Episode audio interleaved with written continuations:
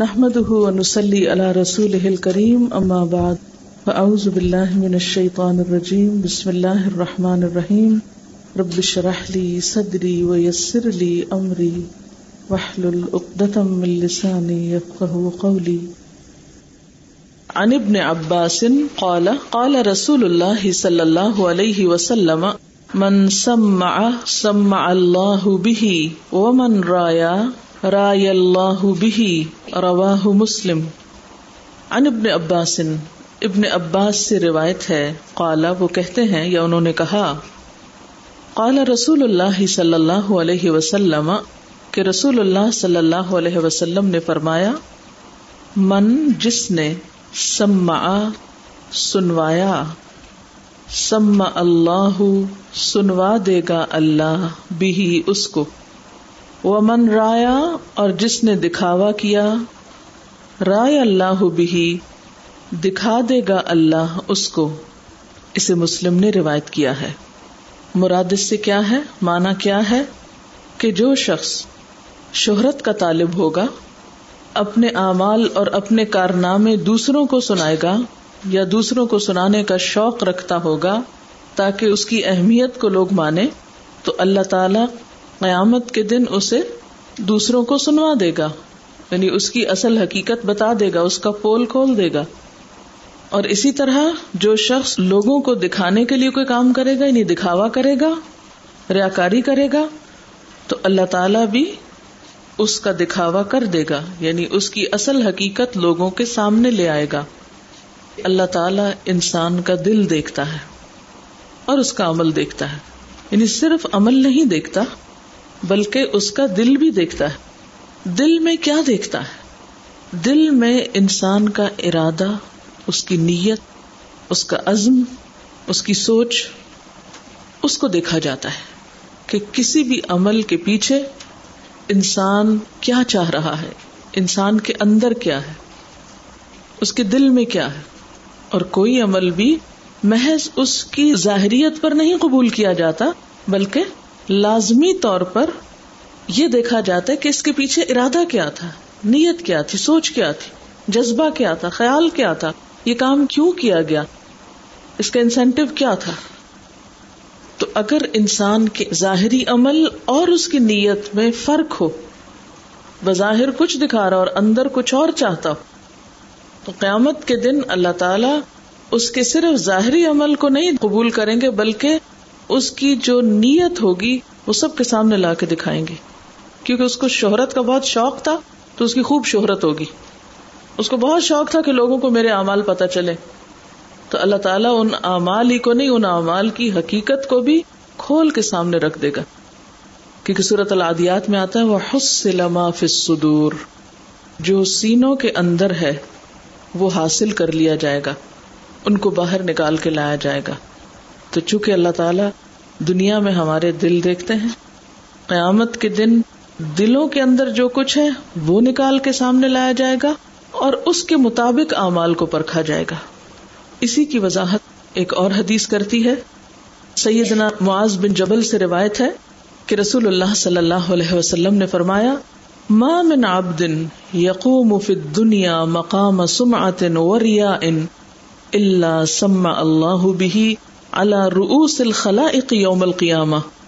اس دنیا میں کوئی بھی شخص جو شہرت کی جگہ پر ہو اور ریاکار ہو یعنی شہرت کے پیچھے ہو، شہرت کی خواہش رکھتا ہو اور اپنی نیکیوں کا خوب پرچار کرتا ہو، اس کا خوب اظہار کرتا ہو اور لوگوں کے سامنے اپنی نیکیوں کے تذکرے اور تبصرے کر کر کے ان سے تعریف کا طالب ہو، تو قیامت کے دن اللہ تعالی سب کے سامنے اس کی حقیقت کو کھول دے گا کہ یہ شخص نیکی کے لیے نہیں کر رہا تھا۔ یہ تو دکھاوے کے لیے کر رہا تھا، دوسروں کی نگاہ میں اچھا بننے کے لیے کر رہا تھا۔ لوگوں سے شہرت پانے کے لیے کر رہا تھا۔ جو شخص دنیا میں نیکی میں مشہور ہونا چاہتا ہے، قیامت کے دن اللہ تعالی اس کے اس جذبے کا بدل اس کو کیا دیں گے کہ اس کی خوب بدنامی کریں گے۔ اس کی حقیقت کو کھول کر، اس کے دھوکے کو عیاں کر کے۔ اس کے فراڈ کو سامنے لا کر، جو اس نے اللہ اور بندوں کے ساتھ کیا۔ وہ اپنی نیکی کے بدلے میں چاہتا کچھ اور تھا۔ ظاہر یہ کرتا تھا اللہ کی خاطر کر رہا، حالانکہ اللہ کی خاطر نہیں ہوتی تھی۔ اور پھر جس شخص کے اندر یہ بیماری ہوتی ہے، اس کی بنیادی وجہ یہ ہوتی ہے وہ اپنی بڑائی چاہتا ہے، اپنے آپ کو منوانا چاہتا ہے، اپنی قیمت چاہتا ہے، اہمیت چاہتا ہے امپورٹینس چاہتا ہے۔ تو ایسے انسان کی تسکین صرف اس سے نہیں ہو جاتی کہ وہ اپنے اعمال کا ذکر کرے اور اپنے اعمال کے بارے میں بتائے۔ بلکہ پھر وہ بعض اوقات جھوٹی باتیں بھی کرنا شروع ہو جاتا ہے۔ یعنی جو کچھ وہ ہوتا نہیں، وہ بھی ساتھ ملا لیتا ہے۔ یعنی مثلاً اس نے کام چھوٹا سا کیا تو اس کو بڑھا چڑھا کے اتنا بڑا کر کے دکھاتا ہے۔ جیسے قرآن پاک میں آتا ہے، وہ یو ہبو نہ لم فارو کہ یہ لوگ کیا پسند کرتے ہیں کہ ان کی ان باتوں پہ بھی تعریف ہو، ان کاموں پر بھی ان کی اپریسیشن ہو جو انہوں نے کیا بھی کوئی نہیں۔ یعنی یہ بیماری پھر ایسی خطرناک بیماری ہوتی ہے کہ جس کی وجہ سے انسان صرف یہاں تک نہیں رکتا کہ وہ اپنے کیے ہوئے ہی کی تعریف چاہے، وہ یہ بھی چاہنے لگتا ہے کہ جو اس نے نہیں کیا، اس کا کریڈٹ بھی اس کو مل جائے۔ لہٰذا اس میں پھر جھوٹ بھی شامل ہو جاتا ہے۔ اس میں پھر وہ فخر اور تکبر بھی کرنے لگتا ہے۔ پھر اس کا انجام کیا ہوتا ہے؟ عبداللہ بن عمر کہتے ہیں کہ رسول اللہ صلی اللہ علیہ وسلم نے فرمایا، من سم الناس بعمله، سمع اللہ به مسامع خلقه وصغره وحقره، کہ جو کوئی اپنے بارے میں فخر اور تکبر سے بات کرتا ہے یعنی اپنے آپ کو بڑا ثابت کرتا ہے اور اپنی تعریفیں اور اپنے منہ میاں مٹھو بنتا ہے اور اپنی پاکیزگی بیان کرتا ہے اور اپنے بارے میں خوب بڑی بڑی باتیں کرتا ہے، کچھ سچی اور کچھ جھوٹی۔ اور مقصود اس کا کیا ہے؟ کہ وہ اپنے آپ کو بس منوا لے، دوسروں پر ڈومینیٹ کرے۔ دوسروں کو نیچا کر دے۔ تو اس کا انجام کیا ہوگا قیامت کے دن؟ اللہ تعالیٰ اسے اپنی مخلوق کے سامنے ذلیل کرے گا اور حقیر کرے گا، رسوا کرے گا۔ سغ رہو حق رہو یعنی جو تکبر کے بول بولے گا، جو اس نے کیا نہیں، اسے بنا کے دکھائے گا یا کیے ہوئے پر ہی ڈینگے مارے گا یا شیخیاں بگاڑے گا۔ تو قیامت کے دن اللہ تعالیٰ ساری مخلوق کے سامنے اس کو ذلیل و رسوا کریں گے۔ اور اس کو چھوٹا ثابت کریں گے کہ یہ انتہائی مین شخص تھا، حقیر شخص تھا، چھوٹے دل کا مالک تھا۔ کیونکہ جو بڑے دل ہوتے ہیں نا، ان میں بڑی بڑی باتیں آ کے سما جاتی ہیں، کسی کو پتہ بھی نہیں چلتی۔ زبان پہ بھی نہیں آتی، چہرے پر بھی نہیں آتی۔ بڑے بڑے غم، بڑے بڑے دکھ۔ وہ اندر ایسے چلے جاتے ہیں جیسے کوئی بات ہی نہ ہو، اور چہرے ویسے ہی پرسکون رہتے ہیں۔ لیکن جن کے دل اندر سے چھوٹے ہوتے ہیں، وہ اندر کچھ جاتا ہی نہیں۔ وہ سارا کچھ کہاں آتا ہے؟ سب باہر ہی آتا ہے۔ جن کے اندر واقعی ایمان ہوتا ہے، جن کے دلوں کی اصلاح ہو چکی ہوتی ہے، وہ اپنی نیکیوں کو بھی چھپانا جانتے ہیں۔ بڑی سے بڑی نیکی کر کے بھی وہ سمجھتے ہیں کہ ابھی تو بہت سی جگہ پڑی ابھی تو کچھ کیا ہی نہیں۔ ابھی تو بہت کچھ کرنا باقی ہے۔ ابھی تو ڈیکوریشن مکمل ہی نہیں ہوئی دل کی۔ ان کو وہیں کہیں نہ کہیں چھپا کے، ٹکا کے رکھ لیتے اور جن کے دل کہیں قرار ہی نہیں پکڑے ہوئے مالا من قرار، تو پھر وہاں کیا ہے؟ کچھ اندر نہیں ٹکتا۔ کچھ اس ایمانی درخت کے بڑھنے کا ذریعہ نہیں بنتا، بلکہ فوراً باہر آ جاتا ہے، فوراً الٹ دیتا انسان۔ اور بلکہ اس پر بھی نہیں چین آتا، مزید جھوٹی باتیں بھی اپنے سے منسوب کر کے دوسروں کو سناتا ہے۔ تو ایسا شخص کیا یہ سمجھتا ہے کہ وہ اللہ تعالیٰ کی نظر میں نہیں؟ اللہ سب دیکھ رہا ہے۔ تو ہوگا کیا؟ من سما سما اللہ بھی من رایا رائے اللہ بھی اب یہاں سما اور رایا دو لفظ ہیں، ایک کا تعلق سنوانے سے اور ایک کا دکھانے سے۔ سنوانا کیا ہے؟ یعنی منہ سے بولنا باتیں ڈینگے مارنا۔ یا نیکیوں کا تذکرہ کرنا یا دم بھرنا۔ اور رایا کیا ہے؟ ایسے ایکشن ایسے کام، ایسے طور طریقے جو دکھاوے میں آتے ہیں۔ تو یہ جو ریاکاری ہے، یہ اصل میں دل کی بیماری ہے۔ یہ جو دکھاوا ہے، یہ شہرت کی طلب ہے۔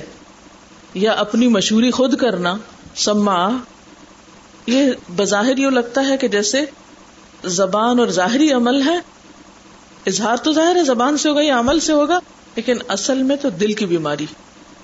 اور دل کی بیماریاں، چونکہ نظر نہیں آتی، اس لیے ہم عام طور پر ان کو اگنور کرتے رہتے ہیں۔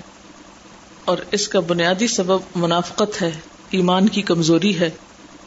اور یہ سب سے خطرناک بیماری ہے۔ فی قلوب مردن یہ جو منافقت کی بیماری ہے، انتہائی خطرناک ہے۔ جس کے دل میں اللہ کی محبت ہوتی ہے، یوم آخرت پر ایمان ہوتا ہے۔ اور اس کو یقین ہوتا ہے کہ مجھے قیامت کے دن میرے عمل کی جزا ملنے والی ہے اور میرا رب مجھے دیکھ رہا ہے اور میرے عمل کو جانتا ہے، وہ سنتا ہے۔ وہ دل کی چھپی ہوئی باتیں بھی جانتا ہے میرے تنہائی کے عمل کو بھی جانتا ہے۔ میری کوئی نیکی ضائع جا ہی نہیں سکتی، میرا کوئی عمل بیکار ہو ہی نہیں سکتا۔ چاہے کسی کو پتا نہ چلے، چاہے اس کی کوئی تعریف نہ کرے، چاہے اس پر کوئی مجھے سلا نہ دے، چاہے کوئی شکریہ ادا نہ کرے، اس سے کوئی فرق نہیں پڑتا۔ اس لیے کہ جس کے لیے میں نے کیا ہے اس نے دیکھ بھی لیا، اس نے سن بھی لیا، اس نے لکھ بھی لیا، اس نے محفوظ کر لیا اور وہ سب سے بڑھ کر جزا دینے پر قادر ہے۔ تو ایسے شخص کو ایک کرار اور ایک سبات حاصل ہوتا ہے۔ وہ مطمئن ہو جاتا ہے۔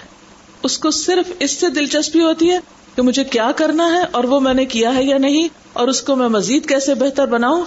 وہ اس چیز کے پیچھے نہیں جاتا اور اس میں وقت ضائع نہیں کرتا کہ میں پھر اس کا اشتہار کیسے لگاؤں اور کہاں کہاں لگاؤں۔ تو ریاکاری یا دکھاوا ہوتا کیا ہے؟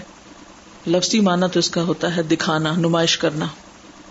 اور اسلامی اصطلاح میں کوئی کام اللہ کی خوشی کے لیے نہیں، لوگوں کو دکھانے کے لیے کرنا۔ یا یوں کہیے کہ اللہ کو دکھانے کے لیے نہیں، اللہ کی خاطر نہیں، لوگوں کی خاطر اور لوگوں کو دکھانے کے لیے۔ اور لوگوں کو کیوں دکھانا؟ تاکہ لوگ تعریف کریں یا لوگ ہمیں بڑا مانے تو اصل میں پھر پیچھے چھپی ہوئی بیماری کیا ہے؟ وہی تکبر۔ خود کو بڑا ثابت کرنا، خود کو بڑا بنانا، اور یہی ضد ہے اصل میں عبادت کی۔ یعنی ابد جو ہوتا ہے، اس کے اندر کبر نہیں ہوتا، اور عبادت کی اصل روح ہی ہے الخشو و تدل انسان کے اندر آجزی اور ہمبلنس ہو۔ وہ بڑے سے بڑا کام کر کے یہ سوچے کہ ابھی تو کچھ بھی نہیں کیا۔ کبھی وہ نیکی کر کے مطمئن نہ ہو جائے، اس کو بڑا نہ سمجھے۔ کبھی اس پر بڑائی کا اظہار نہ کرے۔ اب آپ دیکھیں کہ یہ دکھاوا پھر عموماً کن کن چیزوں میں ہوتا ہے۔ سب سے پہلے تو ہم عبادات کو دیکھتے ہیں۔ ایک حدیث میں آتا ہے، آپ صلی اللہ علیہ وسلم نے فرمایا، جس نے دکھاوے کی نماز پڑھی، اس نے شرک کیا۔ جس نے دکھاوے کا روزہ رکھا، اس نے شرک کیا۔ جس نے دکھاوے کا صدقہ کیا، اس نے شرک کیا۔ تو یہ شرک کون سا شرک ہے؟ ریاکاری کا شرک۔ یعنی اللہ کے ساتھ اوروں کو بھی شریک کر لیا۔ نماز کس کے لیے؟ کل ان سلاتی و نسخی و محیا و مماتی للہ رب العالمی تو نماز کس کے لیے ہونی چاہیے ہماری؟ اللہ کے لیے۔ تو جب ہم اللہ کے لیے نہیں کرتے اور لوگوں کے لیے کرنے لگتے ہیں، یہ لوگوں سے تعریف چاہتے ہیں لوگوں کی نظر میں نیک بننا چاہتے ہیں، تو وہ شرک کر دیا نا ہم نے۔ تو اسی لیے دکھاوے کی نماز کو شرک کہا گیا، دکھاوے کے روزے کو وغیرہ وغیرہ۔ اب آپ دیکھیں گے نماز میں ہم کیسے دکھاوا کرتے ہیں؟ نماز کا دکھاوا کیا ہوتا ہے؟ اور نماز میں دکھاوے پر کس قدر وعید بھی آئی ہے قرآن پاک میں۔ فویل للمسلین الذین هم عن صلاتهم ساہون الذین هم یراؤون ویمنعون الماؤن ایسے نمازیوں کے لیے کیا حکم ہے؟ ہلاکت ہے ان کے لیے۔ جو اپنی نمازوں سے بے خبر ہیں اور وہ دکھاوا کرتے ہیں۔ الذین هم یراؤون نماز پڑھتے بھی تو دکھاوے کی پڑھتے ہیں، یا پڑھ رہے ہوتے ہیں تو دکھاوے کی طلب ہوتی ہے انہیں۔ ایسی نماز کیسے پہچانے کے اصل میں میں چاہتی یہ ہوں کہ ہم اپنے اعمال کو خود پہچان لیں، ہم اپنے بیماریاں خود جان لیں کہ دکھاوے کی نماز کیسی نماز ہوتی ہے، اس میں کیا ہوتا ہے؟ کیسے پہچانی جائے گی کہ نماز دکھاوے کی ہے یا نہیں؟ اکیلے میں نماز پڑھے انسان تو جھٹ پٹ پڑھ لے، اور لوگوں کے سامنے پڑھے ٹھہر ٹھہر کے خوشبو خزو سے طویل رکو طویل سجدے، یہ دکھاوے کی نماز ہے۔ اگر آپ اللہ کے لیے پڑھ رہے ہیں تو آپ تنہائی میں بھی اسی طرح یا اس سے بھی اچھی پڑھیں گے، کیونکہ اللہ دیکھ رہا ہے۔ ہم تو اللہ کو دکھانے کے لیے پڑھ رہے ہیں۔ اب ایسا شخص اللہ تعالی کا کیا اکرام کرتا ہے کہ جو اللہ کے سامنے تنہائی میں کھڑا ہو کر تو نماز کا حق ادا نہیں کرتا، لیکن جب لوگوں کے بیچ میں ہوتا ہے تو خوب اچھا سا نمازی بن جاتا ہے۔ اور کیا ہوتا ہے؟ کچھ جگہوں پر نماز پڑھ لینا اور کچھ پہ نہ پڑھنا۔ جہاں یہ ڈر ہو کہ لوگ کیا کہیں گے، وہ نماز پڑھ لینا لوگوں کے ڈر سے۔ ان کو دکھانے کے لیے کہ میں بھی نمازی ہوں۔ اور جہاں ایسے لوگ مل جائیں کہ جو نمازی پڑھتے تو وہاں ویسا ہو جانا۔ نماز کو حسین بنانے والی جتنی بھی چیزیں ہیں، ان کا تنہائی میں خیال نہ کرنا اور سب کے سامنے ان سب چیزوں کا اہتمام کرنا۔ اچھا اسی طرح نوافل پڑھ کے اس کا تذکرہ کرنا تحجد وغیرہ کا ذکر بہت کرنا، باتوں باتوں میں ڈائریکٹلی انڈائریکٹلی وہ میں تحجد کے وقت اٹھی تو یہ ہو گیا ہاں؟ اگر دل میں خیال یہ تھا، یہ سوچ کے کہا کہ چلو اس طرح ان کو یہ بھی پتا چل جائے گا کہ میں تحجد کے وقت اٹھتی ہوں۔ ہو سکتا ہے کسی نے نوٹس ہی نہ لیا ہو۔ مگر آپ پکڑے گئے اللہ کے ہاں۔ آپ کا دھوکا لکھ لیا گیا۔ کہ آپ نے لوگوں کو بھی دھوکا دیا؟ اور جو اللہ کے لیے کام کرنا تھا وہ آپ نے لوگوں کے نام کر دیا۔ ہم میں سے ہر ایک کو اپنا جائزہ لینا ہے کہ ہم خود کیا کر رہے ہیں۔ کہیں ہم تو ایسے لوگوں میں شامل نہیں، کہیں ہمارے اندر تو ایسی کوئی چیز نہیں۔ ہماری نماز تو دکھاوے کی نہیں۔ یہ آپ دیکھیے کہ تنہائی کی نماز اور لوگوں کے سامنے کی نماز میں ہمارا فرق کیا کیا ہوتا ہے۔ منافقین کے بارے میں آتا ہے نا کہ وہ کیا کرتے ہیں؟ ازا قامو الاسلاتے قامو کو سالا یوراؤن الناس۔ ویسے کوئی نہیں پڑھنی تھی۔ اب لوگ نظر آگے تو پڑھ لی۔ ایک تو یہ چیز ہوگی پھر یہ کہ لوگوں کے سامنے تو بہت ایکٹیو ہو کے پڑھی، اکیلے میں ڈھیلے ڈھیلے۔ لوگوں کے سامنے کھڑے ہو کے پڑھی، ویسے بیٹھ کے پڑھ لی۔ ہاں؟ لوگوں کے سامنے بہت کانشیسلی نماز پڑھی اور اکیلے میں جیسے تیسے ادا کر لی۔ نماز کے بعد روزہ۔ روزے کا دکھاوا کیسے ہوتا ہے؟ روزے کا اظہار اپنے رویے سے کرنا۔ اب دیکھیے کہ حدیث پاک میں آتا ہے کہ اللہ سبحان و تعالیٰ فرماتے و انا اجزی بھی روزہ تو میرے لیے ہے اور میں اس کی جزا دوں گا۔ یعنی کسی تیسرے کو نہیں پتا چلتا کہ کوئی روزے سے ہے یا نہیں۔ اگر آپ کچھ نہیں کھا رہے تو کسی کو نہیں پتا چلے گا۔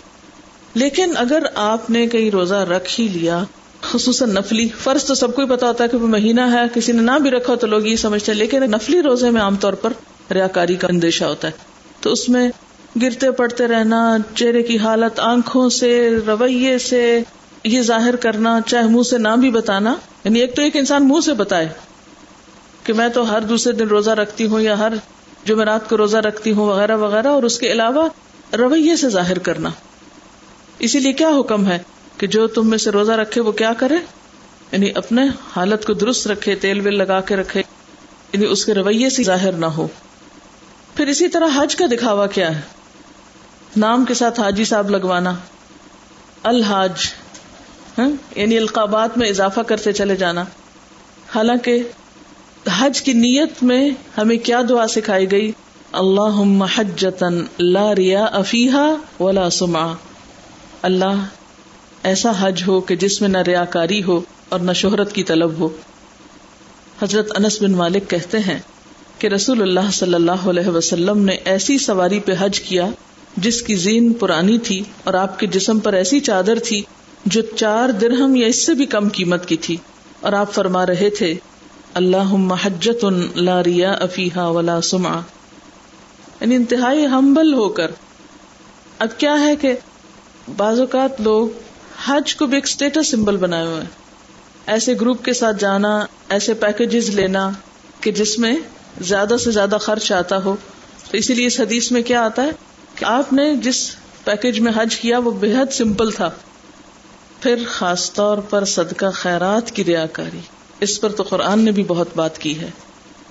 اللہ سبحانہ و تعالیٰ فرماتے ہیں، یا ایوہ الذین آمنوا لا تبتلوا صدقاتکم بالمن والعذا کلوی ينفق ماله رياء الناس ولا يؤمن بالله واليوم الاخر فمثله كمثل صفوان عليه تراب فاصابه وابل فتركه صلدا لا يقدرون على شيء مما كسبوا والله لا يهدي القوم الكافرين اے ایمان والو، اپنے صدقات کو احسان جتا کر اور دکھ دے کر اس شخص کی طرح خاک میں نہ ملاؤ جو اپنا مال محض لوگوں کو دکھانے کے لیے خرچ کرتا ہے۔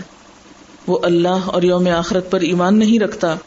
اس کے خرچ کی مثال ایسی ہے جیسے ایک چٹان تھی جس پر مٹی کی طے جمی ہوئی تھی۔ اس پر جب زور کا می برسا تو ساری مٹی بہ گئی۔ صاف چٹان کی چٹان رہ گئی۔ ایسے لوگ اپنے نزدیک خیرات کر کے جو نیکی کماتے ہیں، اس سے کچھ بھی ہاتھ نہیں آتا۔ اور اللہ تعالیٰ کافر قوم کو ہدایت نہیں دیتا۔ پھر اسی طرح صدقات میں عموماً ہم کیا کرتے ہیں جب کسی کے ساتھ لین دین کا معاملہ ہوتا ہے؟ کیسے پتا چلتا ہے کہ ہم ریا کاری کر رہے ہیں؟ ریا کاری کے انداز کیا ہوتے ہیں؟ ایک تو لوگوں کے سامنے اس کا تذکرہ کرنا، دوسرا یہ کہ دکھا کر دینا، پھر جتانا شروع ہو جاتا ہے انسان۔ خاص طور پر اگر آپ کوئی پرومیننٹ فگر ہوں تو پھر دیتے ہوئے تصویریں بنانا اور جب تصویریں بن رہی ہوں تب تو کام کرنا اور جب تصویروں کا سیشن ختم ہو جائے تو دوسروں کے حوالے ڈسٹریبیوشن کر کے خود چلتے بننا۔ ہاں؟ بعض اوقات باقاعدہ اناؤنس کرانا، مسجدوں میں اناؤنس بھی ہو رہا ہوتا ہے نا کہ فلاں صاحب نے پانچ روپے دیے۔ اگر تو صرف اس لیے بتایا جا رہا ہے کہ دوسروں کو شوق ہو وہ تو ٹھیک ہے، لیکن اگر کوئی شخص صرف اس لیے جا کے پیسے دے کہ میرا نام اناؤنس ہو اور اگر نام اناؤنس نہ ہو یا لوگوں کے سامنے ذکر نہ کیا جائے تو ہاتھ روک لے۔ بعض لوگ صدقہ کرنے سے پہلے ہر دوسرے تیسرے بندے سے پیسوں کے اماؤنٹ بتا کے ذکر کریں گے کہ یہ میرے پاس اتنے پیسے بتاؤ میں کہاں کروں؟ تو یہ بھی انڈائریکٹلی کیا ہے؟ یعنی دکھانے ہی کی ایک خواہش اندر چھپی ہوئی جو دینے سے پہلے ہی شروع ہوگی ریاکاری۔ کچھ لوگ اسپیسیفک لارج اماؤنٹ دیتے ہیں تاکہ ان کا نام ایک خاص لسٹ میں آ جائے، یا کسی خاص اسپتال کے اوپر ان کے نام کی پلیٹ لگ جائے، یا کسی خاص جگہ پر ان کا ذکر کیا جائے، یا ان کے نام سے کوئی میموریل ٹرسٹ بنے۔ اسی طرح جب لوگ دیکھ رہے ہوتے ہیں تو دیتے ہیں، اور اگر کوئی نہ دیکھے تو دیتے بھی نہیں ہے شادی بیاہوں میں جب لوگوں کی تعریف لینی ہوتی ہے تو خوب خرچ کرتے اور ویسے کوئی گھر میں آ جائے تو پانی بھی نہیں پوچھتے۔ یہ جتنے بھی معیار ہیں، ان میں سے اپنے آپ کو پرکھ لیں اور ان عادتوں کو چھوڑ دیں۔ دیٹس اٹ یہی آئینہ تو ہم سب کو دیکھنا ہے۔ ٹھیک ہے نا؟ ریا کاری صرف عبادات میں نہیں ہوتی۔ ریا کاری ہر معاملے میں ہو سکتی۔ مثلاً تعلیم اور تعلم میں ہو سکتی۔ سیکھنے سکھانے میں ہو سکتی۔ کیسے؟ استاد کی طرف بہت غور سے اس لیے دیکھنا، یہ مقصد نہیں ہوتا کہ بات سمجھے یہ مقصد ہوتا ہے کہ ہم استاد کے منظور نظر بن جائیں۔ حدیث میں آتا ہے، من تعلم علما مما يبتغى به وجه الله لا يتعلمه الا ليصيب به عرضا من الدنيا لم يجد عرف الجنة يوم القيامة يعني یعنی ريحها رواه ابو داود۔ کہ جو شخص ایسا علم حاصل کرے جس سے اللہ کی رضا حاصل کی جاتی ہے لیکن وہ اس کو دنیا کے فائدے حاصل کرنے کے لیے سیکھتا ہے، تو قیامت کے دن ایسا شخص جنت کی خوشبو بھی نہ پا سکے گا۔ خاص طور پر دین کا علم، جس کا مقصد کیا ہونا چاہیے سیکھنے کا، کہ اللہ کی رضا حاصل ہو۔ اور جو شخص اللہ کی رضا کی بجائے دنیا کے فائدے حاصل کرنے کے لیے اور دنیا کی کوئی کمائی کرنے کے لیے دین کا علم حاصل کرتا ہے، تو قیامت کے دن جنت کی خوشبو بھی نہ پائے گا۔ کہاں یہ کہ اس کو وہ علم صدقہ جاریہ بنے یا اس سے فائدہ حاصل ہو۔ اسی طرح ایک اور حدیث میں آتا ہے، حضرت جابر سے روایت ہے کہ رسول اللہ صلی اللہ علیہ وسلم نے فرمایا، علم اس لیے نہ حاصل کرو کہ علماء کا مقابلہ کر سکو یا بے وقوفوں سے جھگڑے کرو۔ یا یہ کہ مجلسوں میں تمہاری عزت ہو، تمہیں چنا جائے، بلند مقام پہ بٹھایا جائے یعنی مراد اس سے یہ ہے۔ تو جو اس لیے یہ سب کرے گا، اس کے لیے آگ ہے۔ منفا ذلك فنار النار، اس کے لیے تو آگ ہی آگ ہے۔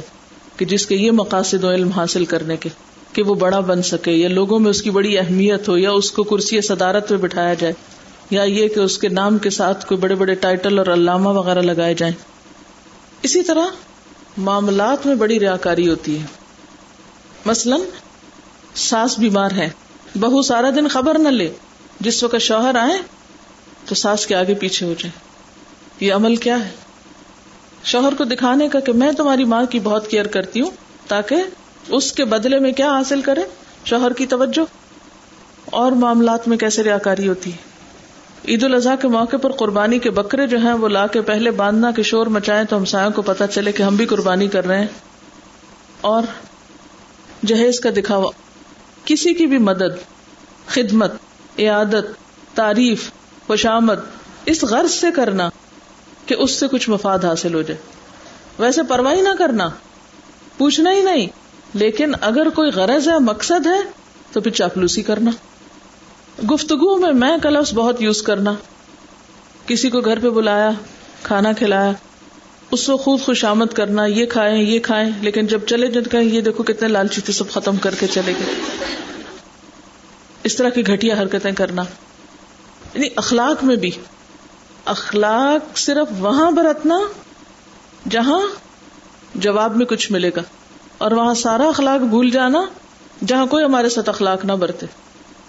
حضرت ابن عمر کہتے ہیں کہ ان سے کچھ لوگوں نے کہا کہ ہم اپنے حکمرانوں کے پاس جاتے ہیں تو ہم ان سے اس کے برعکس باتیں کرتے ہیں جو ہم ان کے پاس سے باہر آ کے کرتے ہیں۔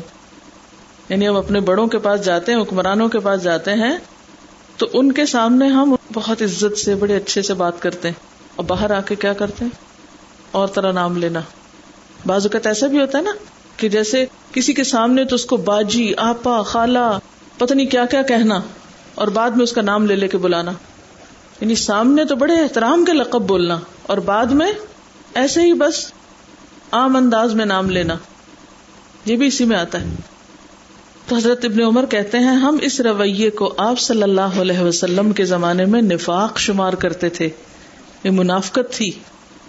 اچھا اسی طرح ٹیلی فون اٹینڈ کرتے ہوئے ماتھے پہ بل اور ناک بو چڑھانا اور مصیبت کے مارے پٹخانا، ہاتھ، یہ کیا، وہ کیا، اور جب ہیلو، کیا حال ہے؟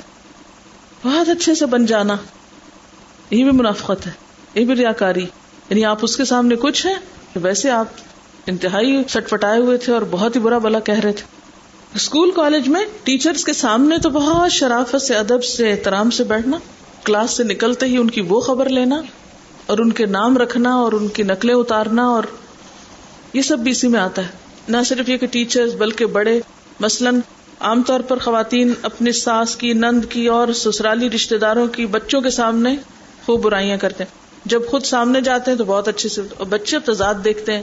کہ یہ کیا ہو رہا ہے؟ ابھی تو اما یہ کہہ رہی تھی اور ابھی اما ایسے نظر آ رہی ہے وہ ایسی اما کا احترام کہاں سے کریں؟ پھر ماں کہتی ہے کہ بچے میرا ادب نہیں کرتے۔ وہ کیوں کریں؟ جب آپ خود ہی اپنا احترام نہیں کرتے۔ جیسے کوئی بیٹی کا رشتہ لینے کے لیے آئے تو اس کے سامنے بیٹی کی جھوٹی تعریفیں کرنا۔ اور یہ کہنا، یہ بیٹی نے بنایا، یہ بیٹی کا کارنامہ ہے، یہ فلاں ہے۔ حالانکہ اس کی کچھ حقیقت نہ ہونا۔ بیٹی کو بھی پتا جھوٹ بولا جا رہا ہے، ان کو بھی پتا جھوٹ بولا جا رہا ہے۔ اچھا وجوہات کیا ہوتی ہیں اس کی؟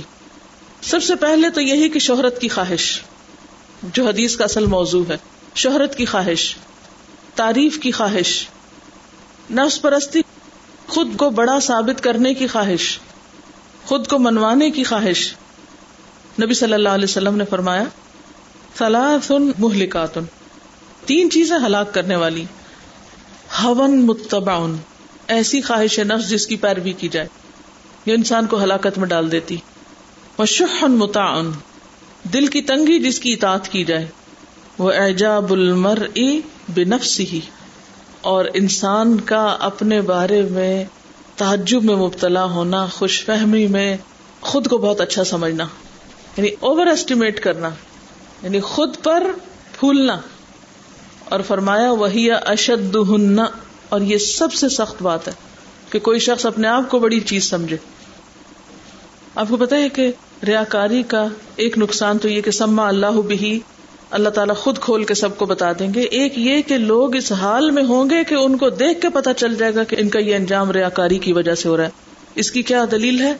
حدیث میں آتا ہے کہ میں نے رسول اللہ صلی اللہ علیہ وسلم کو فرماتے ہوئے سنا، حضرت ابو سعید بیان کرتے ہیں کہ قیامت کے دن ہمارا پروردگار اپنی پنڈلی کھول دے گا۔ تو ہر ایماندار مرد اور ایماندار عورت اسے سجدہ کریں گے یعنی ہر ایک سجدے میں گر جائے گا۔ لیکن جو شخص دنیا میں دکھاوے اور شہرت کے لیے سجدہ کیا کرتا تھا، وہ باقی رہ جائے گا۔ وہ سجدہ کرنے لگے گا تو اس کی پشت ایک تختے کی طرح ہو جائے گی، اکڑ جائے گی یعنی جھک ہی نہیں سکے گا۔ لہٰذا وہ سجدہ نہ کر سکے گا۔ یہ بخاری کی روایت ہے۔ سورت القلم میں آتا نا، یوم یوک شف انساقن وہ ید اون السجودی فلاح جس روز پنڈلی کھولی جائے گی اور لوگوں کو سجدے کے لیے بلایا جائے گا تو لوگ سجدہ نہ کر سکیں گے۔ یہ کون لوگ ہوں گے جو سجدہ نہ کر سکیں گے؟ جو دنیا میں دکھاوے کے لیے نمازیں پڑھتے تھے۔ یعنی سما سما اللہ بھی رایا رایا اللہ بھی میں یہ چیز آتی ہے۔ یعنی جو دکھاوا کرے گا، اللہ اس کو دکھا دے گا۔ کس حال میں دکھا دے گا؟ وہ اکڑا کھڑا ہوگا۔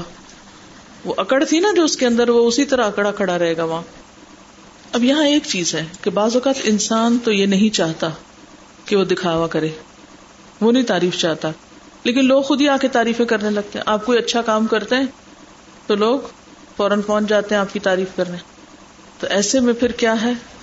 پریشانی ہوتی ہے انسان کو کہ میں تو چھپ کے رہنا چاہتا ہوں۔ کیونکہ ان اللہ یحب العبد الغنی الخفی التقی۔ اللہ اس بندے سے محبت رکھتا ہے جو چھپے ہوئے عمل کرتا ہے، غنی، بے نیازی سے کام کرتا ہے۔ کسی کی تعریف اس کو نہیں چاہیے۔ تقی، تقوی والا ہے۔ یعنی نہ تو اس کو دکھاوا کرنا ہے نہ کسی سے تعریف چاہنی ہے بالکل بے نیاز، بے پرواہ ہے لوگوں سے۔ اسے بس اتنا پتا ہے کہ اسے کیا کرنا اور وہ کرتا چلا جاتا ہے۔ ایسے بندے سے اللہ محبت کرتا ہے۔ اب ایک بندہ خود نہیں پسند کرتا کہ اس کی تعریف کی جائے، لیکن جب وہ اچھے کام کرتا ہے تو لوگ خود ہی تعریف کرنے آ جاتے ہیں۔ حضرت ابو ذر سے روایت ہے کہ رسول اللہ صلی اللہ علیہ وسلم سے پوچھا گیا ارأيت الرجل يعمل العمل من الخير ويحمده الناس عليه قال تلك عاجل بشر المؤمن. کہ آپ کا کیا خیال ہے کہ ایک شخص کو نیکی کا کام کرتا اور لوگ اس کی تعریفیں کرنے لگتے ہیں؟ تو فرمایا کہ یہ مومن کو جلد ملنے والی خوشخبری ہے۔ یعنی دنیا میں قبولیت عمل کی نشانی ہے۔ یعنی ایک خوشخبری تو آخرت میں ملے گی نا۔ ایک خوشخبری دنیا میں مل جاتی۔ جب آپ اچھا کام کرتے ہیں تو جسے خوشبو کا ڈکن کھلتا ہے تو وہ خوشبو تو پھیلی جاتی۔ انسان بے نیاز ہو کر رہے، بے پرواہ ہو کر رہے تنہائی میں اور سب کے سامنے تعریف ملنے پر اور نہ ملنے پر اپریسیشن یا اکنالجمنٹ یا انکریجمنٹ کے ہونے یا نہ ہونے میں اس کے عمل میں فرق نہ ہے وہ اپنا کام کرتا چلا جائے۔ پہچان یہی ہے نا ریا کاری کی کہ جب لوگوں کے سامنے ہو تو کام تیز کر دے۔ تعریف ملے تو خوب کام کرے۔ تنقید ہو تو ہمت ہار کے بڑھ جائے۔ کام اٹھا پہ مجھے کیا ملا سلا؟ میں نے ایسے ہی اپنے آپ کو اتنا کڑایا اتنی محنت کی، اتنا کام کیا اور مجھے کیا ملا؟ بیستی یہ لو یہ پڑا ہے کام۔ اب اس حدیث کا ایک اور پہلو ہے جو دنیاوی اعتبار سے۔ یعنی ہم نے اب تک اس کی تفسیر اس اعتبار سے کی کہ جو شہرت چاہے گا اللہ اس کو قیامت کے دن شہرت دے دے گا اور اس کی خوب بدنامی کرے گا، اس کا پول کھول دے گا، اس کی حقیقت سامنے آئے گی۔ عام طور پر محدثی نے اسی انداز میں اس حدیث کو ایکسپلین کیا۔ لیکن اگر غور کیا جائے تو اس کا ایک اور معنی بھی بنتا ہے۔ اور وہ کیا ہے؟ کہ جو شخص شہرت چاہتا ہے کسی عمل پر، تو دنیا میں اللہ تعالی دے دیتا ہے اس کو۔ تھوڑی بہت جتنی دینی ہوتی ہے۔ جیسے کہ سورت اشورا میں آتا ہے، من کا نہ یوری دو ہر سل آخرتی نزد لہو فی ہر سی وہ من کا نہ یوری دو ہر سد دنیا نوتی ہی منہا و مالہ فی الآخرت من نصیب۔ کیا مانا اس آیت کا؟ جو کوئی آخرت کی کھیتی چاہتا ہے، اس کی کھیتی کو ہم بڑھاتے ہیں۔ ایک دانا سات سو بنتا ہے نا، ہم اس کو بڑھا دیتے ہیں۔ اور جو دنیا کی کھیتی چاہتا ہے، اسے ہم دنیا میں ہی دے دیتے ہیں۔ سما اللہ بہی، جو شہرت چاہتا ہے، تعریف چاہتا ہے، لوگوں سے ریوارڈ چاہتا ہے، جزا چاہتا ہے، شکریہ چاہتا ہے، دلوا دیتے ہیں ہم اس کو جتنا ہم چاہتے ہیں۔ اس کو یہی مل جاتا ہے اور آخرت کے لیے کچھ بھی نہیں بچتا۔ وما لہو فل آخرتی من نصیب ایسا شخص آخرت میں خالی ہاتھ پہنچتا ہے۔ اس کی وضاحت ایک حدیث بھی کرتی ہے اور وہ کیا ہے؟ حضرت ابو حرارہ رضی اللہ تعالیٰ عنہ کہتے ہیں کہ رسول اللہ صلی اللہ علیہ وسلم نے فرمایا، قیامت کے دن سب سے پہلے جن لوگوں کا فیصلہ کیا جائے گا، ان میں ایک وہ آدمی ہوگا جو شہید ہو گیا تھا۔ بس اسے پیش کیا جائے گا۔ اللہ تعالیٰ اسے اپنی نعمتیں یاد کرائے گا۔ وہ انہیں پہچان لے گا۔ اللہ تعالیٰ فرمائے گا، تو نے ان نعمتوں کی وجہ سے کیا عمل کیا؟ یعنی اتنا کچھ پا کے پھر کیا کیا؟ وہ عرض کرے گا، میں نے تیری راہ میں جہاد کیا، یہاں تک کہ شہید ہو گیا۔ اللہ تعالیٰ فرمائے گا تو نے جھوٹ کہا۔ تو تو اس لیے لڑا تھا کہ تجھے بہادر کہا جائے۔ بس تجھے بہادر کہہ لیا گیا۔ سما سما اللہ بھی، دنیا میں تمہیں شہرت مل گئی۔ تم شہرت چاہتے تھے نا؟ شہرت مل چکی تم کو۔ بس اس کی بابت حکم دیا جائے گا، تو اسے منہ کے بل گھسیٹا جائے گا اور جہنم میں ڈال دیا جائے گا۔ دوسرا وہ شخص ہوگا جس نے علم حاصل کیا، دوسروں کو بھی سکھایا۔ قرآن پڑھا بس اس کو پیش کیا جائے گا۔ اللہ تعالیٰ اس کو اپنی نعمتیں یاد کرائے گا۔ وہ انہیں پہچان لے گا۔ ہاں یہ سب کچھ مجھے ملا تھا۔ یہ ذہانت، یہ عقل، یہ بصیرت، یہ دنیا کی فیسلٹیز نعمتیں، یہ سب۔ اللہ تعالیٰ پوچھے گا، تو نے پھر ان نعمتوں کو پا کے کیا کیا؟ وہ کہے گا، میں نے علم سیکھا، دوسروں کو سکھایا، تیری رضا کے لیے قرآن پڑھا۔ اللہ تعالیٰ فرمائے گا، تو نے جھوٹ کہا۔ تو نے تو علم اس لیے حاصل کیا تھا کہ تجھے عالم کہا جائے۔ اور قرآن اس لیے پڑھا تھا کہ تجھے قاری کہا جائے۔ تو وہ تجھے کہہ دیا گیا، سما اللہ بھی دنیا میں سنوا دی گئی تمہاری شہرت۔ تو اس کے بارے میں حکم دیا جائے گا، تو اسے بھی منہ کے بل گھسیٹا جائے گا جہنم میں ڈال دیا جائے گا۔ تیسرا وہ شخص ہوگا جس کو اللہ نے کشادگی عطا فرمائی یعنی بہت مال دیا، ہر طرح کے مال سے نوازا۔ اسے پیش کیا جائے گا، اللہ تعالیٰ نعمت یاد کرائے گا، وہ پہچان لے گا۔ اللہ تعالیٰ فرمائے گا، ان کی وجہ سے کیا کام کیا؟ وہ کہے گا، میں نے تیری پسند کی کوئی راہ نہیں چھوڑی کہ میں نے اس میں خرچ نہ کیا ہو۔ یعنی ہر جگہ دیا۔ اللہ تعالیٰ فرمائے گا تو نے جھوٹ بولا۔ تو نے تو اس لیے کیا کہ تم سخی کہلاؤ۔ بس وہ کہہ دیا گیا۔ پھر اس کے بارے میں حکم دیا جائے گا اور اسے منہ کے بل گھسیٹا جائے گا اور جہنم میں ڈال دیا جائے گا۔ تو بات یہ ہے کہ اگر کوئی دنیاوی شہرت کے لیے کام کرتا ہے تو اللہ تعالی دنیا میں دے دیں گے اس کو جتنا چاہیں گے۔ لیکن آخرت میں پھر اس کے لیے کوئی حصہ باقی نہ رہے گا۔ سوال یہ پیدا ہوتا ہے کہ ہمارے دین میں شہرت کی طلب کو اتنا ناپسند کیوں کیا گیا ہے؟ شہرت کی طلب ناپسندیدہ کیوں ہے؟ دنیا میں عام طور پر کون لوگ مشہور ہوئے ہیں؟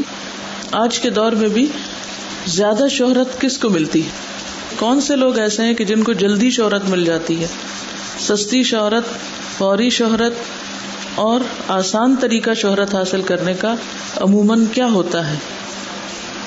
جو لوگ عموماً فلم انڈسٹری میں ہوتے ہیں یا پھر کھیل کے میدان میں ہوتے ہیں یا جو نفس کو پسند آنے والی چیزیں ہیں، جو عوام الناس کی خواہشات کی تکمیل کرنے والے ہیں یعنی جو لوگوں کی خواہشات کی تکمیل کا سامان مہیا کرتے ہیں یا لوگوں کی مرضی کے مطابق کام کرتے ہیں۔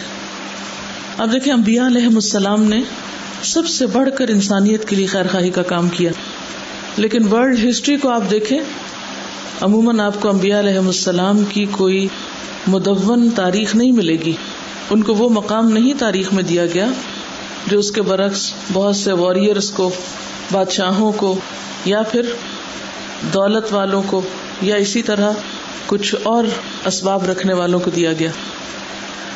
اگلا سوال میرا یہ ہے کہ آج کے دور میں جب کسی کے دل میں شہرت پانے کا خیال آتا ہے تو عموماً وہ کون سا شعبہ اختیار کرتا ہے؟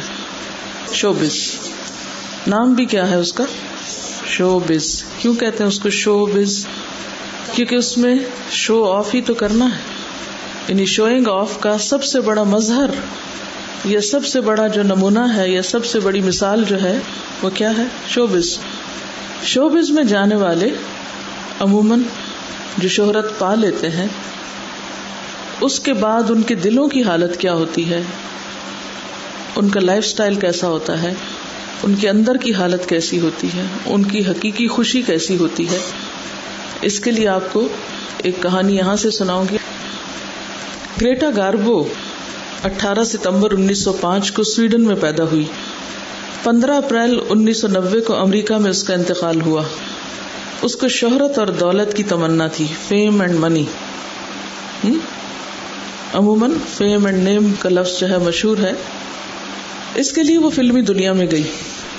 یعنی اس کی خواہش ہے، اس کی تمنا تھی کہ اس کو شہرت بھی ملے اور مال بھی ملے۔ تو اس کو سب سے آسان رستہ کیا نظر آیا؟ فلمی دنیا۔ یہاں اس کو اتنی کامیابی ملی کہ وہ فلمی دیوی اسکرین گوڈیسز کہلانے لگی۔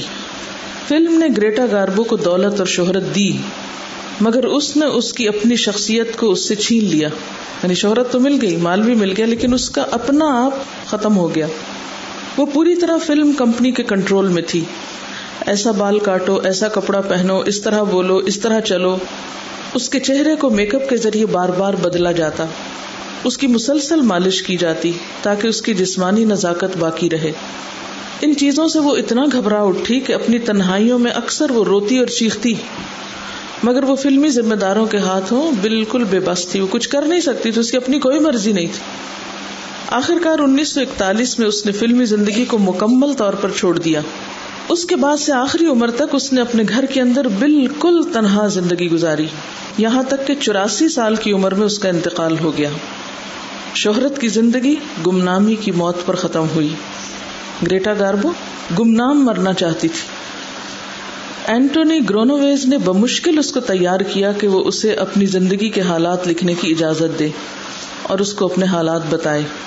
گریٹا گاربو نے سخت اصرار کے بعد اس شرط پہ اجازت دی کہ اس کے بارے میں جو کتاب لکھی جائے وہ اس کے مرنے کے بعد چھپے۔ اس طرح ایک کتاب تیار ہو گئی۔ مگر مصنف کا انتقال انیس سو پچاسی میں اکہتر سال کی عمر میں ہو گیا یعنی کتاب لکھنے والا خود مر گیا۔ جبکہ گریٹا گاربو بھی زندہ تھی، کیونکہ اس نے وعدہ لیا تھا کہ میرے مرنے کے بعد کتاب چھپے گی، اس لیے کتاب تیار تو ہوگی، مگر چھپی نہیں۔ مرنے کے بعد انیس سو نبے میں یہ کتاب امریکہ سے شائع کی گئی۔ ٹائمس آف انڈیا، نو ستمبر نائنٹین نائنٹی میں اس کتاب کا ایک حصہ شائع کرتا ہے۔ اس حصے کے مطابق یا اس کہانی کے مطابق جو اس اخبار میں شائع ہوئی گریٹا گاربو نے اپنی آخر عمر میں مصنف سے کہا یعنی جو اس کی کہانی لکھ رہا تھا، اس سے کہا، میں نے عوام میں اپنا یقین کھو دیا ہے۔ ظاہر ایک دم اسکرین سے آف ہو گئی۔ میں نے خدا میں بھی یقین کھو دیا ہے، جس نے مجھے اس حال میں رکھا۔ بغیر اس کے کہ وہ میرے سوالات کا واضح جواب دے۔ میں زندگی کے پانی میں کسی سمت کے بغیر بہ رہی ہوں ڈائریکشن لیس جا رہی ہوں، میری کوئی منزل نہیں۔ مجھے یہ بھی معلوم نہیں کہ کیوں اور کب تک میرا یہ سفر جاری رہے گا۔ یعنی اتنی اذیت میں تھی وہ۔ یہ الفاظ کسی عام شخص کے الفاظ نہیں ہے یہ ایک ایسی عورت کی کہانی ہے جس نے خدا کو چھوڑ کر غیر خدا کو اپنی توجہ کا مرکز بنایا۔ جس نے خدا کو چھوڑ کر دوسروں کو اپنی توجہ کا مرکز بنایا۔ لیکن اس کو تسکین نہ مل سکی۔ یہاں تک کہ پچاس سال بے یقینی کی حالت میں رہ کر اس نے اپنی جان دے دی۔ گریٹا گاربو کا واقعہ ایک انتہائی انداز کا واقعہ ہے، مگر کم و بیش یہی واقعہ ہر ایک کے ساتھ پیش آ رہا ہے۔ ہر آدمی خدا کو چھوڑے ہوئے ہے۔ ہر آدمی کسی نہ کسی غیر خدا کو حاصل کرنے کے لیے دوڑ رہا ہے۔ مگر جب وہ اس کو پا لیتا ہے تو اس کو معلوم ہوتا ہے کہ وہ اس کی طلب کا جواب نہ تھا۔ اس نے غلط فہمی میں ایک ایسی چیز کو اپنا مقصود و مطلوب بنا لیا ہو جو حقیقت اس کا مقصود و مطلوب نہ تھا۔ ہر آدمی اس حوصلے کے ساتھ اپنی زندگی کا سفر شروع کرتا ہے کہ وہ اپنی منزل کی طرف تیزی سے بڑھ رہا ہے۔ مگر جب منزل آتی ہے تو پتا چلتا ہے کہ وہ منزل نہ تھی، ایک کھڈ تھا، جس میں وہ اپنی تمام آرزو اور تمناؤں کو لیے جا گرا۔ خدا کا شعور آدمی کے پورے وجود میں پیوست ہے، اس لیے ہر آدمی این اپنے اندرونی تقاضے کے تحت خدا کا طالب رہتا ہے۔ مگر اکثر انسان دھوکے کی بنا پر کسی غیر خدا کو اپنا معبود بنا لیتے یو ہبو نہ کا حب اللہ ولدین امن اشد حب اللہ وہ شراب کو پانی سمجھ کر اس کی طرف دوڑ پڑتے ہیں۔ تاہم جو سچا طالب ہے، وہ کبھی نامراد نہیں ہوتا۔ سچا طالب کبھی راستوں میں نہیں بھٹکتا، وہ اپنا راستہ نہیں چھوڑتا، وہ کہیں نہیں بیٹھ جاتا۔ وہ اسٹرگل ختم نہیں کرتا، وہ غیر خدا کو خدا سمجھنے کی غلطی نہیں کرتا۔ اس کی سنجیدگی اور اس کی سچی طلب اس بات کی ضامن بن جاتی ہے کہ وہ راستوں کے پیچ و خم میں بھٹکے بغیر اپنے حقیقی خدا تک پہنچ جائے۔ تو بات اصل یہ ہے کہ اللہ تعالی ہمارے فائدے میں ہمیں کس سے دور رکھنا چاہتا ہے؟ شہرت کی خواہش کیونکہ وہ ہمیں وہ دلانے والی نہیں جس کی ہم تمنا رکھتے ہیں۔ اب یہ تو ہے انتہائی واقعات۔ ہم ذرا اپنے لیول پر دیکھیں کہ ہماری زندگی میں شہرت کی خواہش ہمارے عمل کو کس طرح افیکٹ کرتی ہے۔ ہم کیا کیا کرتے ہیں؟ ہم اپنے روزمرہ کے کاموں میں ہاں وہ دنیا کے کام ہیں یا دین کے کام ہیں یا معاشرتی زندگی میں، ہماری سوشل لائف میں صرف دکھاوے کے لیے کام کرنا کتنی مصیبت اور کتنی تکلیف کا باعث بنتا ہے۔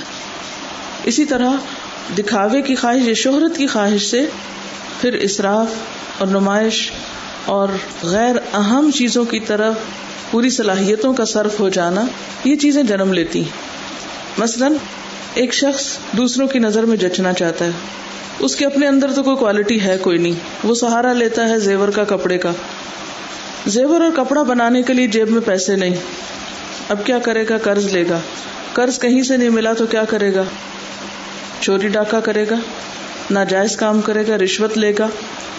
تو یہ جو محض شہرت کی طلب ہے یا لوگوں کے سامنے بڑا بننے کی خواہش ہے، یہ صرف ایک بیماری نہیں، یہ بہت ساری بیماریوں کو آگے جنم دیتی۔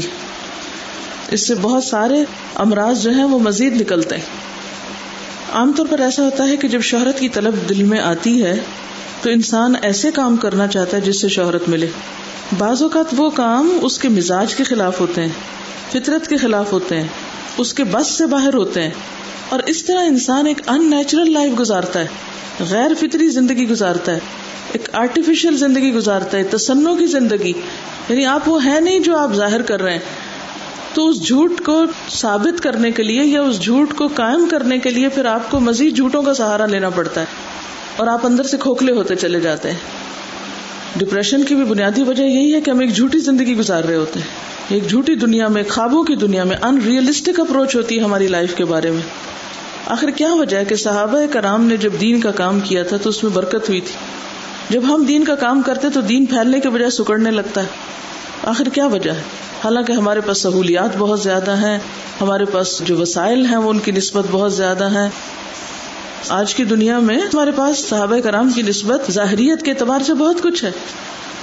لیکن نتائج کے لحاظ سے اگر ہم اپنی کوششوں کو دیکھیں تو وہ نہیں ہے۔ آخر کیوں؟ ان کے اور ہمارے بیچ میں جو فرق ہے، وہ اخلاص کا ہے۔ جب ہم سچے ہوتے ہیں اور سچائی کی ہمیں طلب ہوتی ہے، اور جو ہم ہوتے ہیں وہی دکھتے ہیں تو پھر ہم کام کی کوالٹی پہ توجہ رکھتے ہیں۔ جب آپ سچے ہوتے ہیں نا تو آپ کو بہت دکھاوا کرنے کی، بہت باتیں بنانے کی، بہت اظہار کرنے کی بھی ضرورت نہیں ہوتی۔ آپ کا عمل خود ہی ظاہر کر دیتا ہے سب کچھ۔ شہرت کی طلب بعض اوقات ہمیں لوگوں کے ساتھ کام کرنا مشکل کر دیتی ہے۔ یعنی جب سیلف پروجیکشن کا شوق ہوتا ہے تو آپ میں ٹیم ورک نہیں ہو سکتا۔ کیونکہ آپ اس وقت تک کام کرتے نہیں جب تک آپ کو مان نہیں لیا جاتا۔ اچھا اگر دیکھا جائے تو ہماری قوم جو پیچھے ہے، اس کے بہت سے اسباب میں سے ایک سبب یہ بھی ہے کہ جو کام ہمیں واقعی کرنا چاہیے، وہ ہم نہیں کرتے۔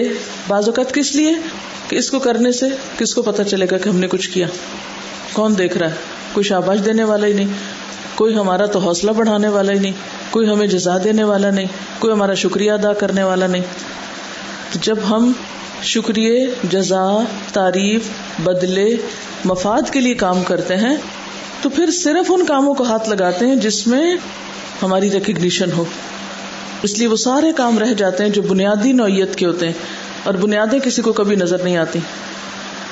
کسی بھی عمارت کا سامنے کا حصہ تو بہت نظر آتا ہے۔ اس کی ڈیکوریشن تو سب کو دکھتی ہے۔ ایک بنیادیں کسی کو نظر نہیں آتی۔ اور جب تک بنیادیں نہ ہو اوپر عمارت اٹھ ہی نہیں سکتی۔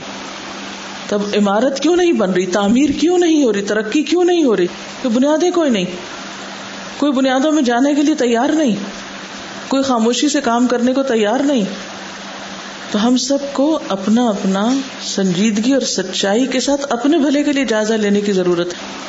کہ میں کن کن کاموں کو پسند کرتی ہوں اور کون کون سے کام مجھے اچھے نہیں لگتے؟ کون سے کام میں بہت جوش و خروش کے ساتھ کرتی ہوں اور کون سے کام ایسے ہیں کہ جن کو میں ہاتھ بھی نہیں لگاتی یا کرنا ہی نہیں چاہتی؟ حالانکہ بعض اوقات اجر و ثواب کے اعتبار سے وہ کہیں زیادہ بہتر کام ہو سکتے ہیں۔ نبی صلی اللہ علیہ وسلم نے فرمایا کہ میں نے جنت میں ایک شخص کو گھومتے پھرتے دیکھا۔ ایک شخص کو میں نے جنت میں گھومتے پھرتے دیکھا۔ اور اس کا عمل بس اتنا تھا کہ اس نے راستے سے ایک ایسے درخت کو کاٹ دیا جو لوگوں کو تکلیف دے رہا تھا چلنے پھرنے میں، جس سے راستہ بلاک ہو رہا تھا یہ لوگوں کا چلنا مشکل ہو رہا تھا۔ تو اس نے وہ ہٹا دیا تاکہ لوگوں کو آسانی ہو جائے۔ راستہ کھلا کر دیا۔ حالانکہ دیکھا جائے تو بظاہر درخت کاٹنا بھی ایک پسندیدہ کام نہیں ہے۔ لیکن چونکہ اس نے اس نیت کے ساتھ کاٹا تھا کہ لوگوں کو تنگی ہو رہی ہے، لوگ تکلیف میں ہے لوگوں کی تکلیف دور کرنے کے لیے اس نے یہ کام کیا تو اس کی اس نیکی کو اللہ تعالیٰ نے اتنا قبول کیا کہ اس کو اس وجہ سے جنت میں بھیج دیا۔ بظاہر دیکھنے میں معمولی کام نظر آتا ہے، لیکن اس کے پیچھے کیا ہے؟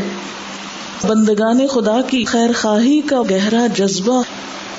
یہ ایسے ہی نہیں آ جاتا یہ درخت کاٹنے کا کام بھی۔ جب تک آپ کے دل میں لوگوں کی سچی ہمدردی نہ ہو، اور کسی کے کہے بغیر، اور کسی کی منت سماجت کے بغیر، اور کسی کے اکسائے بغیر آپ اپنی عقل استعمال کر رہے ہیں آپ سوچ رہے ہیں، آپ کو ایک دکھ محسوس ہو رہا ہے لوگوں کا اور آپ اس کام کو کر رہے ہیں۔ آج کتنی ہی دفعہ ہم رستے میں پڑی ہوئی ایسی بے شمار چیزیں دیکھتے ہیں کہ جس سے لوگوں کے ایکسیڈنٹ ہوتے ہیں۔ ایک کے بعد ایک گاڑی کا ایکسیڈنٹ ہوتا ہے، لیکن ایکسیڈنٹ ہونے والے بھی اس چیز کو نہیں ہٹائیں گے اور دوسرے بھی نہیں۔ پلٹ کے دیکھیں گے کہ کس چیز سے ہم ٹکرانے لگے تھے۔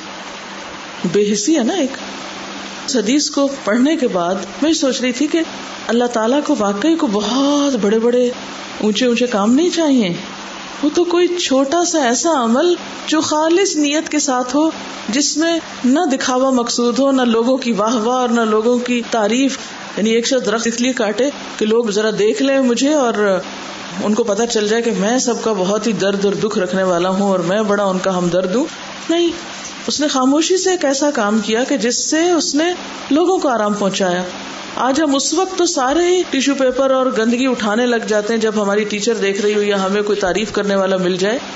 لیکن تنہائی میں اگر ہم کسی رستے میں جا رہے ہیں اور کسی چیز سے ٹھوکر کھا رہے ہیں تو ہم کبھی نہیں اٹھاتے۔ حالانکہ اس وقت وہ دیکھ رہا ہے، اللہ دیکھ رہا ہے۔ ہم اس کی نظر میں ہیں۔ لیکن اس کی نظریں ہمیں خود پہ پڑتے ہوئے محسوس کب ہوتی ہیں؟ یعنی رات کی تنہائیوں میں اور ایسے اوقات میں جب کوئی تعریف کرنے والا نہ ہو، جب کوئی شکریہ ادا کرنے والا نہ ہو، اس وقت نیکی کرنا، وہ ہے اصل نیکی۔ کتنے بے شمار کام آپ کے سامنے ایسے ہو سکتے ہیں جو اصلاح طلب ہے لیکن ہم کر بھی سکتے تو نہیں کرتے۔ کبھی یہ سوچ کے، کون سا میری ڈیوٹی؟ یہ کوئی میری ذمہ داری تھوڑی؟ یا میں ہی کیوں کروں؟ ایک میں ہی رہ گئی ہوں۔ ہر وقت ہماری نظریں دوسروں کی متلاشی رہتی ہیں۔ اور ہمارے کام میں کبھی بھی جودت یا خوبصورتی یا اصل حسن نہیں آ سکتا۔ جب تک وہ بالکل اللہ کے لیے نہ ہو۔ تو اصل چیز ہے بندگان خدا کے لیے سچی تڑپ کا ہونا اور اس کا سلا اللہ سے چاہنا۔ کیونکہ اللہ کو بھی وہ بندے پیارے ہیں جو اس کے بندوں کے لیے سب سے زیادہ فائدہ مند ہے جو ان کے دکھ درد کو محسوس کرتے ہیں، جو ان کے فائدے کے لیے کام کرتے ہیں۔ خواہ انہیں اس پر کوئی سلا ملے یا نہ ملے دنیا سے۔ لہٰذا اب ہم سب کو یہ سوچنے کی ضرورت ہے کہ ہمارے عمل کے پیچھے کیا ذہنیت ہے؟ ہمارے دل کا حال کیا ہے؟ تو اگین ہمیں کیا چیک کرنے کی ضرورت ہے؟ جب اللہ ہمارے دل دیکھ رہا ہے، تو ہمیں بھی اپنے دلوں کو دیکھتے رہنا چاہیے کہ وہاں کیا ہے۔ صرف ظاہری عمل قابل قبول نہ ہوگا، جب تک کہ دل شریک نہ ہوگا۔ اچھا آج کی ایک ٹپ ہے۔ کوئی ایک ایسا عمل جو آپ بس صرف اللہ کے لیے کریں اور کسی کو بھی نہ پتا ہو۔ آج سے اپنی زندگی میں کوئی ایک ایسا نیک کام شروع کریں کہ جو اللہ کے سوا کسی کو نہ پتا ہو۔ کسی سے ذکر بھی نہ کرے بھول کے بھی نہ کرے اور جب قیامت کے دن کل آپ جائیں تو وہ محفوظ، صحیح سلامت آپ کے سامنے آئے اور آپ دیکھ کے خوش ہو جائیں۔ اور واقعی یہ کہہ سکیں کہ اللہ، یہ تیرے لیے تھا۔ کم از کم ایک عمل۔ زیادہ تو جتنا چاہیں کر لیں، لیکن کوئی ایک عمل بہت اچھا سوال ہے کیا شوہر کی محبت حاصل کرنے کے لیے ان کے کام، ان کے سامنے کرنا اور ان کو احساس دلانا کہ میں ان کے لیے کام کر رہی ہوں، یہ بھی ریاکاری میں آتا ہے۔ میرا خیال ہے یہ کنسرن شو کرنے میں آتا ہے، یہ ریاکاری میں نہیں آتا۔ کیونکہ شوہر اور بیوی کے تعلقات میں یا والدین اور اولاد کے تعلقات میں اپنی محبت کا اظہار کسی بھی طریقے سے کرنا کہ جس سے تعلق مزید مضبوط ہو، یہ دکھاوے میں نہیں آئے گا۔ یعنی ایک اسٹرانگ ریلیشن شپ بلڈ کرنا مقصود ہے نا اس میں۔ ان کو ڈومینیٹ کرنا مقصود تو نہیں کہ میں آپ سے اچھی ہوں کیونکہ میں یہ کام کر رہی ہوں۔ یہ مقصد تو نہیں ہے نا۔ یا اپنے آپ کو اچھا ثابت کرنا اس سینس میں نہیں ہے۔ اگر وہ امپورٹنٹ ہے آپ کے لیے تو اس میں آپ اپنی امپورٹینس نہیں، ان کی امپورٹینس کو سامنے رکھے ہوئے تو کوئی حرج نہیں۔ سمجھے اس بات کو؟ اس میں پھر فرق ہو جائے گا۔ اصل میں دکھاوا کیا ہے؟ خود کو نمایاں کرنا، خود کو اچھا ثابت کرنا۔ دیکھے نا، مثلا کوئی آپ کے گھر آتا ہے، آپ اس کو اچھی جگہ بٹھاتے ہیں یا اچھا کھلاتے ہیں یا وٹ ایور ایک محبت کے اظہار کے طور پہ کر رہے ہیں، نہ کہ احسان جتانے کے لیے، اور نہ ہی اپنے آپ کو بڑا ثابت کرنے۔ اور ایک مہمانداری کیا ہوتی ہے؟ کہ کوئی مہمان آئے، انہیں مہمان سے غرض نہیں ہوتی، انہیں سارا وقت اس سے غرض ہوتی ہے کہ میز کیسے لگ رہا ہے، ہم خود کیسے لگ رہے ہیں، اور کیا ہر چیز ٹھیک ٹھاک ہے؟ اب یہ فرق ہے نا؟ کام ایک ہی ہے، لیکن دونوں رویے فرق ہے ایک ہے مہمان کی اکرام اور تعظیم اور احترام، اس لیے کرنا کہ اس کو تکلیف نہ ہو، اس کو اہمیت دی جا رہی ہے۔ اور ایک، وہی کام کرنا مگر اپنی اہمیت جتانے کے لیے۔ کہ یہ ہماری جا کے باہر تعریف کرے کہ ہم نے ایسی ایسی مہمانداری کی تھی ان کی۔ اب اس میں آپ دیکھ لیجیے کہ آپ کیا چاہتے ہیں۔ سبحان اللہ بحمد کا نشد اللہ الہ الا انت نستغفرک و نتوب الیک. اعوذ باللہ من الشیطان الرجیم. بسم اللہ الرحمن الرحیم. يا أيها الذين آمنوا لا تبطلوا صدقاتكم بالمن والأذى كالذي ينفق ماله كالذي ينفق ماله رئاء الناس ولا يؤمن بالله واليوم الآخر فمثله كمثل صفوان عليه تراب فأصابه وابل فتركه صلدا لا يقدرون على شيء مما كسبوا والله لا يهدي القوم الكافرين. ومثل الذين ينفقون أموالهم ابتغاء مرضات الله وتثبيتا وتثبيتا من أنفسهم كمثل جنة بربوة كمثل جنة بربوة أصابها وابل فآتت أكلها ضعفين فإن لم يصبها وابل فطل والله بما تعملون بصير أيود أحدكم أن تكون له جنة من نخيل وأعناب تجري من تحتها الأنهار له فيها من كل الثمرات وأصابه الكبر وله ذرية ضعفاء فأصابها إعصار فيه نار فاحترقت كذلك يبين الله لكم الآيات لعلكم تتفكرون. يا أيها الذين آمنوا أنفقوا من طيبات ما كسبتم ومما أخرجنا لكم من الأرض ولا تيمموا الخبيث منه تنفقون. ولستم بآخذيه إلا أن تغمضوا فيه واعلموا أن الله غني حميد الشيطان يعدكم الفقر ويأمركم بالفحشاء والله يعدكم مغفرة منه وفضلا. والله واسع عليم. يؤتي الحكمة من يشاء. ومن يؤت الحكمة فقد أوتي خيرا كثيرا. وما يذكر إلا أولو الألباب. وما أنفقتم من نفقة أو نذرتم من نذر فإن الله يعلمه وما للظالمين من أنصار إن تبدوا الصدقات فنعم ما هي وإن تخفوها وتؤتوها الفقراء فهو خير لكم ويكفر عنكم من سيئاتكم والله بما تعملون خبير. ليس عليك هداهم ولكن الله يهدي من يشاء. وما تنفقوا من خير فلأنفسكم وما تنفقون إلا ابتغاء وجه الله وما تنفقوا من خير يوفى إليكم وأنتم لا تظلمون للفقراء الذين أحصروا في سبيل الله لا يستطيعون ضربا لا يستطيعون ضربا في الأرض يحسبهم الجاهل أغنياء من التعفف. تعرفهم بسيماهم لا يسألون الناس إلحافا. وما تنفقوا من خير فإن الله به عليم.